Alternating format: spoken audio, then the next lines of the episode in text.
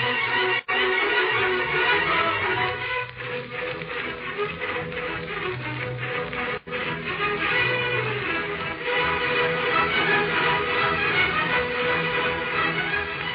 his faithful Indian companion Tonto, the daring and resourceful masked rider of the plains led the fight for law and order in the early western United States. Nowhere in the pages of history can one find a greater champion of justice Return with us now to those thrilling days of yesteryear. From out of the past come the thundering hoofbeats of the great horse Silver. The Lone Ranger rides again. Come on, Silver. Let's go, fellow. Hi-Yo Silver. Hi!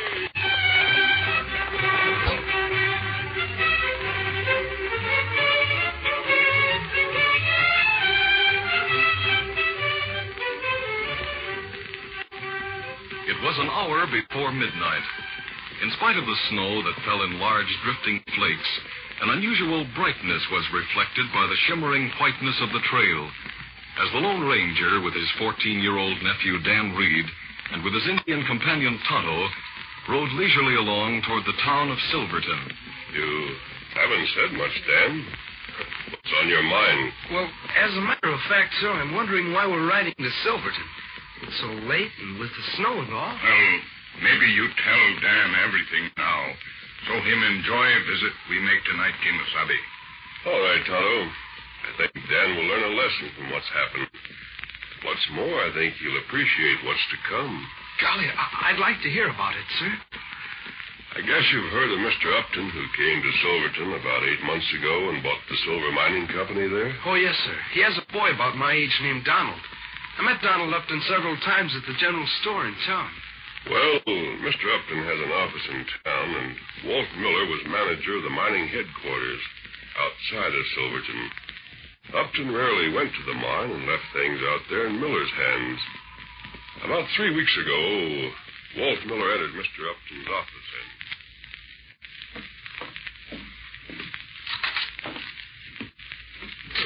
Good morning, Walt. Suppose you've come for the payroll. That's right, Mr. Upton. Bill, my clerk here, brought the money over from the bank a while ago. I'll count it out for you shortly and lock it in the bag for you to take out to the cashier at the mine. By the way, how's old Sheldon getting along? Well, sir, as a matter of fact, Sheldon's resigned and took a job over at Pecos. Sheldon resigned? Yes, sir. But I put a new man on last week. Nice chap that Sheldon knew in Stockton. He's a bank teller there. Came there about six months ago. Oh, I see. Why did he want to leave the bank? He sure had reason enough. His job pays a lot more for one thing, and he needs money bad. Has a boy about eight years old, and a wife who's an invalid. Seems a skittish horse threw her a couple of months ago, and she hasn't been able to walk since. Oh, that's too bad. It sure is. Dawson hopes to get enough money someday to pay a good surgeon to examine her and maybe do something for her. Dawson, did you say? Yes, sir. That's the name, Paul Dawson. Live in that rather shabby little house at the east end of town. Paul Dawson, huh? And he went to Stockton about six months ago? Yes, sir. Came from St. Louis, I understand. Hmm, I see. So he's our new cashier out at the mine, huh? Yes, sir. I suppose you'll follow the usual routine with uh, Dawson as you have with Sheldon. Carry the locked bag containing the payroll to him and have him open it with the key I left out there? That's right. You have the only other key to lock it with. As long as you handle the money here and he's responsible for it out there, I'd rather not have a key to the bag. Of course. Well, I'll get the money from the safe. I hope that fellow's trustworthy, since he's so badly in need of cash. Well, I'm sure he is, Mr. Upton. Well, here's the cash. Put the bag on my desk and open it up. All right. There it is. Cash is tied up as usual in bundles of $500 each. Here are 11 bundles to make the necessary 5500 for the payroll. I'll put them in. There's one bundle, two, three, four. Upton slowly counted the bundles of cash as he put them in a small black bag under the watchful eyes of Walt Miller. Finally, all 11 bundles were in the bag. Then, Mr. Upton closed the bag and reached into his pocket for the key, spoke to Miller. By the way, Walt, uh, step into the back office and tell Bill I want him to ride out to the mine with you. I've heard of outlaws in the vicinity. Gosh, in that case, I'll be glad to have him go. I'll get him. Glad Bill's coming with me. Wouldn't like to get robbed on the way. Golly, did outlaws hold them up on the way? So then, they arrived at the mine headquarters safely, turned the bag over to the cashier, Paul Dawson. Bill went back to town, and Walt left Paul alone in the headquarters office to make up the payroll. A little later, Walt returned to the mining office.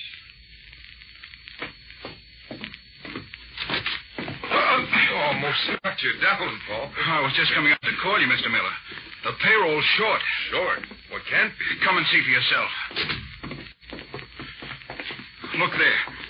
Ten bundles when there should be eleven. It's five hundred dollars short.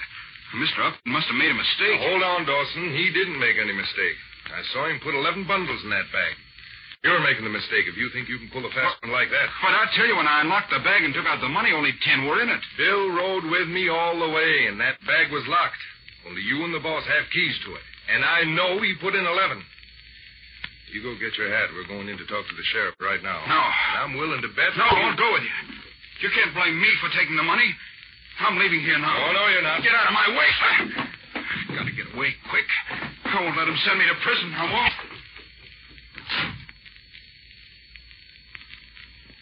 Oh, Paul Dawson ran from the mining office and rode off into the hills.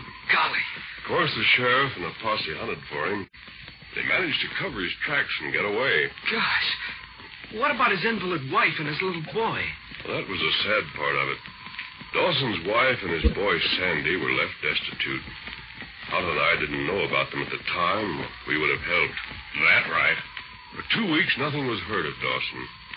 During that time, the widow Downs, a neighbor who had little herself, did what she could for Sandy and his mother. Well, one day, about a week ago, Mrs. Downs took some soup and carried it over to Dawson's shabby little house.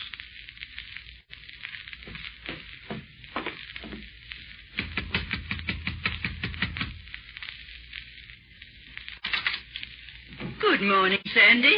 I brought a bit of soup for you and your mother. Oh, hello, Mrs. Downs. Mom will be awful glad to get some soup. I'm sure she will. I'll bring it in. It's warm and ready to sip, so I'll just take it into the other room for her. Come along, Sandy. Who is it, Sandy? Oh, Mrs. Downs. How nice of you to come over. Here's a bit of soup that'll warm you up, my dear. I. I'd rather Sandy had it if you don't mind. Oh, I'm, I'm not very hungry, Mama. You take it. Now, now, that's enough for both.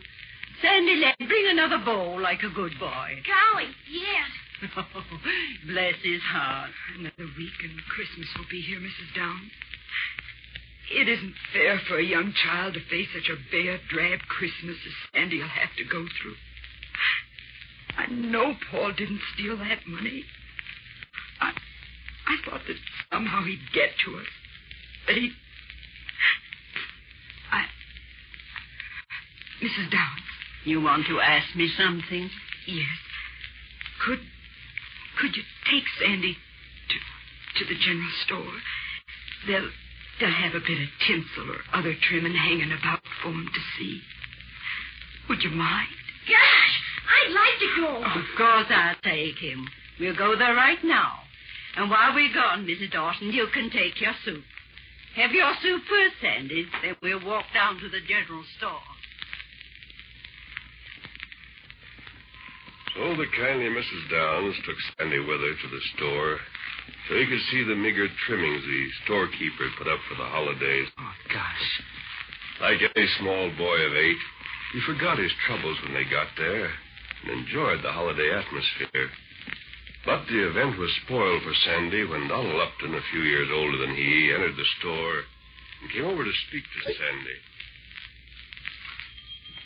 Hello. You're that Dawson kid, aren't you? Uh-huh. I'll bet you're not going to have a Christmas tree. My father's getting a big one with lots of trimmings, too. Maybe I'll have one, too. I suppose you think Santa Claus will bring you one. Is that it? My mother says that the real Santa Claus is the spirit of the Christ child that makes people want to give gifts because Christmas is his birthday. And if anyone, and if everyone does right and wishes hard enough, the wishes might come true at Christmas. So there. Oh, you know what I think? See here, Donald Upton, you've said enough. Sandy, lad, there's a little pine in my yard, and we'll cut that down for a Christmas tree for you. Golly, I I feel sorry for little Sandy. Tonto and I did, too, when we heard about it later. Mm, that's right. Well, a few days ago, Tonto and I, who'd been hunting for Paul Dawson without success, had a bit of luck. We rode near Eagle Canyon, and Tonto noticed a thin column of smoke rising from back up the canyon. We rode up there and saw a deserted prospector's cabin. Leaving our horses, we approached cautiously on foot and sneaked open the door. We saw a man asleep on a cot against the far wall. There, man, sleeping on cot. Back yonder, Kemo Sabe. Yes. He must be worn out with fatigue not to have heard us come in. Let's look. Kemo Sabe, that looked like Dawson. Me see him once at mine. Hmm. Get your gun handy. I'll waken him. Dawson. Uh, Dawson, wake up. uh, outlaws. You're covered. No go for your gun. I, I don't have a gun. This is your cab. Dawson, we've been hunting for you to take you to the sheriff for the mine office robbery. I didn't steal that money. I. Well, would I be here now like this if I had? What do you mean? I. I haven't eaten for two days. I lost my horse. If I'd stolen money, would I try to live on scraps, berries, anything I could find like I've done? I... Uh, all right. Take me back. I can't stand it any longer. I worry about my wife and son. It's driving me crazy. Crazy, I tell you. Here, sit down, Dawson. Take it easy. That money. If I could only figure it out somehow. Only Upton and I had keys to the bank. But he's rich. Why would he want to take it? He'd know I'd get the blame. Does Upton know you, Paul? Not that I know of. I've never even seen the man. The only Upton I knew was back in St. Louis. He was a doctor, well-to-do surgeon. He had reason to hate me, but he left St. Louis. I haven't heard of him since. I. Ah. No, no, no, no, no. This couldn't be the same one. And anyway, he didn't even know I was around. Did that doctor you speak of have reason to leave St. Louis? Yes, very good reason. To avoid arrest. Did he have any family? A wife and son, perhaps? Yes. Yes, he did. Why? Hmm. Paul, after you answer a few more questions, I think I will take you back to town to prove that you didn't steal that money after all.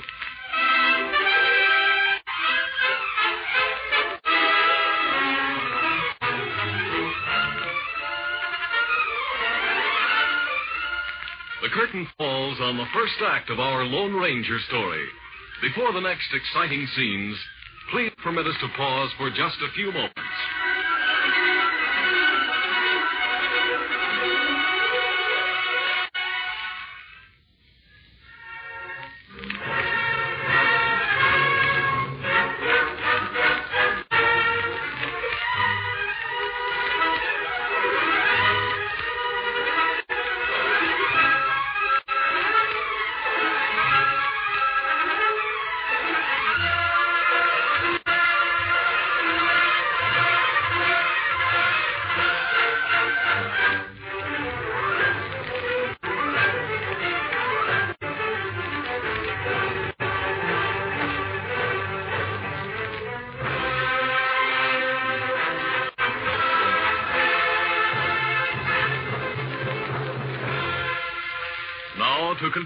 Our story. As the Lone Ranger with Tonto and Dan Reed rode leisurely along the trail to Silverton in a light snowstorm, the masked man took time to tell Dan the story of Paul Dawson and his little family. Well, Dan, as I've told you, we found Paul Dawson asleep in a deserted cabin and woke him up. His denial of guilt and the few things he told me about a doctor in St. Louis roused my curiosity. So I questioned him further. Both Tonto and I were impressed with the way Dawson answered my questions. Now, tell me, Paul, what was it that Dr. Upton did that caused him to leave St. Louis? And what was your connection with the matter? More than eight months ago, my uncle was sheriff there. He's dead now. Anyway, he made me a deputy, though I worked part time in the bank, too. Go on. The bank was held up. The two outlaws got away, but we got a look at them. And we knew one of them had been wounded by one of our bullets. I see. What then? My uncle was quite sick at the time, so I took a posse out after them. The next day, we caught them in their hideout some distance away. The wounded outlaw's shoulder had been treated by a doctor and properly bandaged, as we could readily tell. Yes, I understand. Go on. They both swore that the well-known surgeon, Dr. Upton, had fixed the wound, but that he demanded a thousand dollars of the stolen money for doing it, promising that he'd send them out of town in his own carriage. Mm, not, not good. Anyway, I delayed getting out a warrant out for Upton's arrest for a while. The outlaw's story rang true. And someone had seen the doctor's carriage going out of town over the route they had taken. That's interesting. Well, finally, I went to Dr. Upton's house myself. But someone had tipped him off, and he'd left town. That was proof of guilt? No, wait, let me finish. His wife and son, Donald, stayed on in the fine big house for a while. Then she quietly sold it to some Easterner. Just as quietly left St. Louis to join a doctor someplace. Oh, what then? The outlaws came up for trial, and they were sentenced to hang. Just before the hanging, they confessed that the doctor didn't know they were outlaws at all, and that he didn't demand the money they said he did. Then why didn't he stay to defend himself? Everyone was bitter against him at the time. I guess he felt he didn't have a chance. I'm in a position to know how he felt now. That's right. I had no way of contacting him to let him know. Then, when my uncle died three months ago, I brought my wife and son out to Stockton and took a job in the bank. A few weeks ago, I got the job at the mine office. That's all there is to it. Hmm, I see. Then, still thinking that you might be after him, Dr. Upton would do what he could to prevent you from disclosing his identity. At least until after he could put you in such a position that no one would believe whatever you might have said against him. You mean you really think Mr. Upton and Silverton is Dr. Upton? Yes, Paul, I do think so. I intend to make sure. I'm going to take you to stay a short time with someone I know is your friend, till I can have the charge against you cleared. Gosh, mister. If you could do that. Well, well, Christmas is coming in a few days, and I could go home. Yes, that's what I'm hoping, Paul. Come on, we'll take you back to town now. Golly, did you get things cleared up like you wanted to, sir? I'm coming to that, Dan. Tonto and I left Paul with Mrs. Downs. And that night, night before last, I went to Upton's house. I waited until I knew he was sitting up alone. Then I went to the door.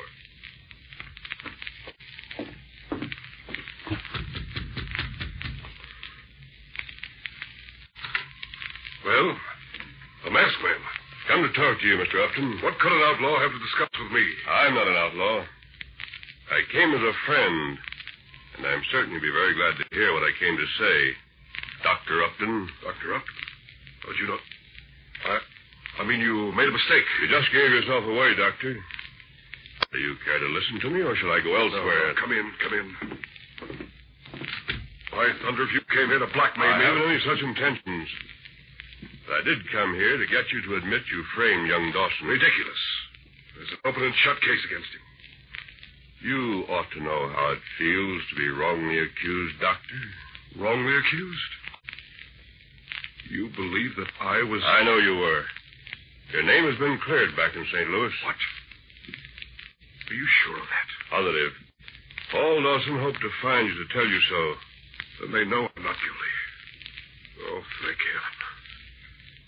How do you know all this? You must have seen Paul Dawson recently. That's right. I have. I don't know what to say. You've done him a great wrong. It's up to you to do what you can to right that wrong. Yes, I did wrong Dawson. I thought he was here to find me, to disclose the facts about me. But I can't admit in front of everyone that I withheld that money from the bag. No, I can't do that. I won't. You've just admitted it to me. It would be your word against mine. They'd take mine. Maybe. I understand the sheriff is out of town. Won't be back until day after tomorrow, Doctor. It's no use arguing. Day after tomorrow is Christmas Eve. It'd be a good day for you to have a talk with the sheriff and clear Dawson. I'll wait until then. I advise you to think it over carefully. Good night, Doctor. Upton.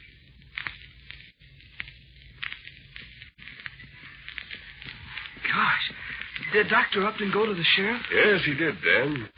and the charges against Paul Dawson were dropped. Mr. Upton explained that he had withheld the money. And I told Paul, you can imagine how he felt.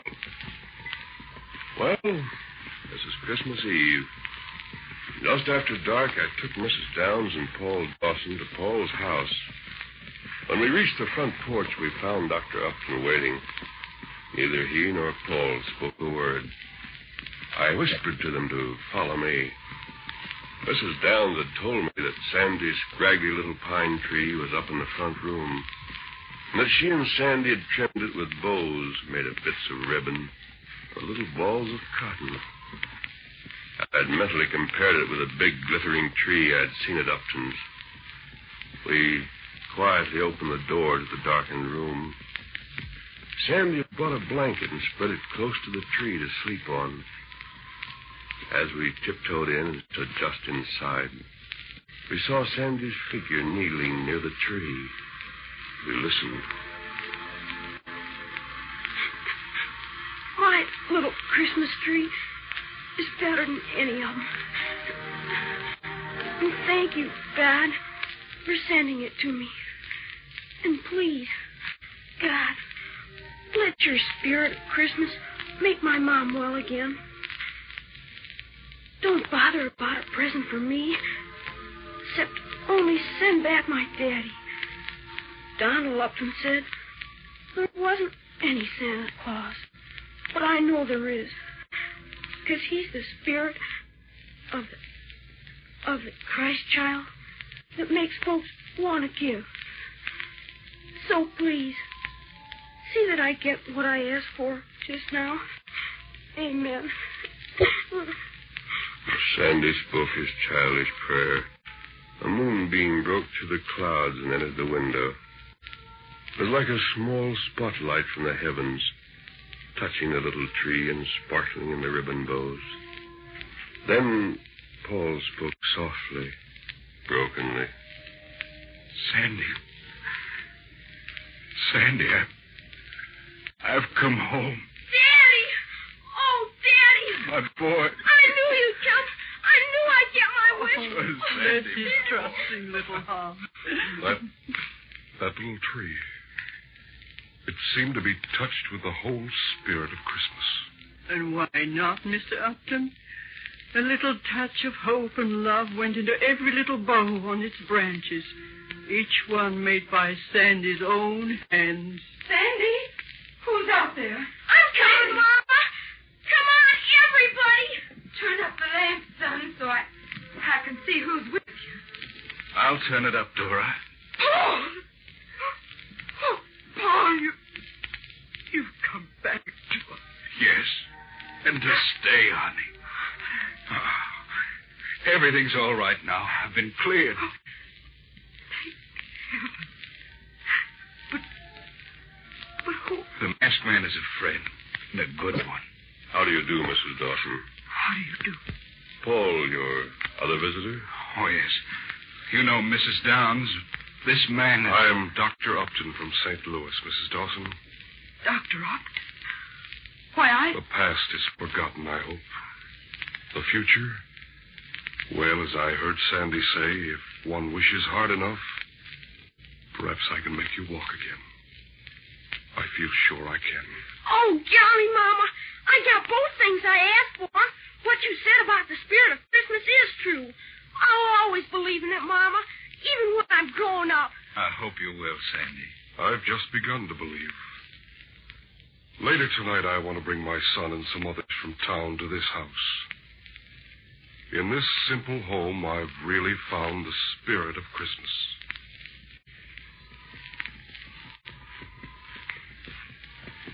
That's the story, Dan. There's Dawson's place just ahead. We'll ride close to the window and find out if Dr. Upton did return with the townsman he said he was bringing. Here we are. Close a little. Oh, hold it, hold oh, fella. it. Easy. Fella. Steady, big fella. Yes, I can see them in there. Look, Dan. There's Dr. Upton holding Sandy in his arms, see? Oh, gosh. He sure looks happy. And he's singing with the others, too. oh, me like your Christmas, Sam? I. Well, they, they seem so happy, and all. With the snow falling and the singing. I feel sort of different inside. Like they said they did. I like to believe, Dan, that the spirit of the Christ child is the spirit of Christmas. For these people have found it among the humble surroundings here, just as the shepherds and the wise men found it in even more humble surroundings. A little stable in Bethlehem.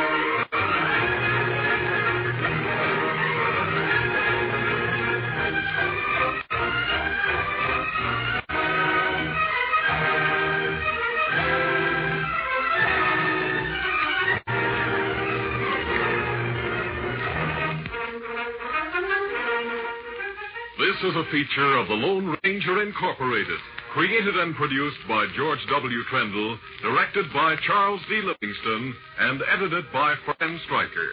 The part of the Lone Ranger is played by Brace Beemer.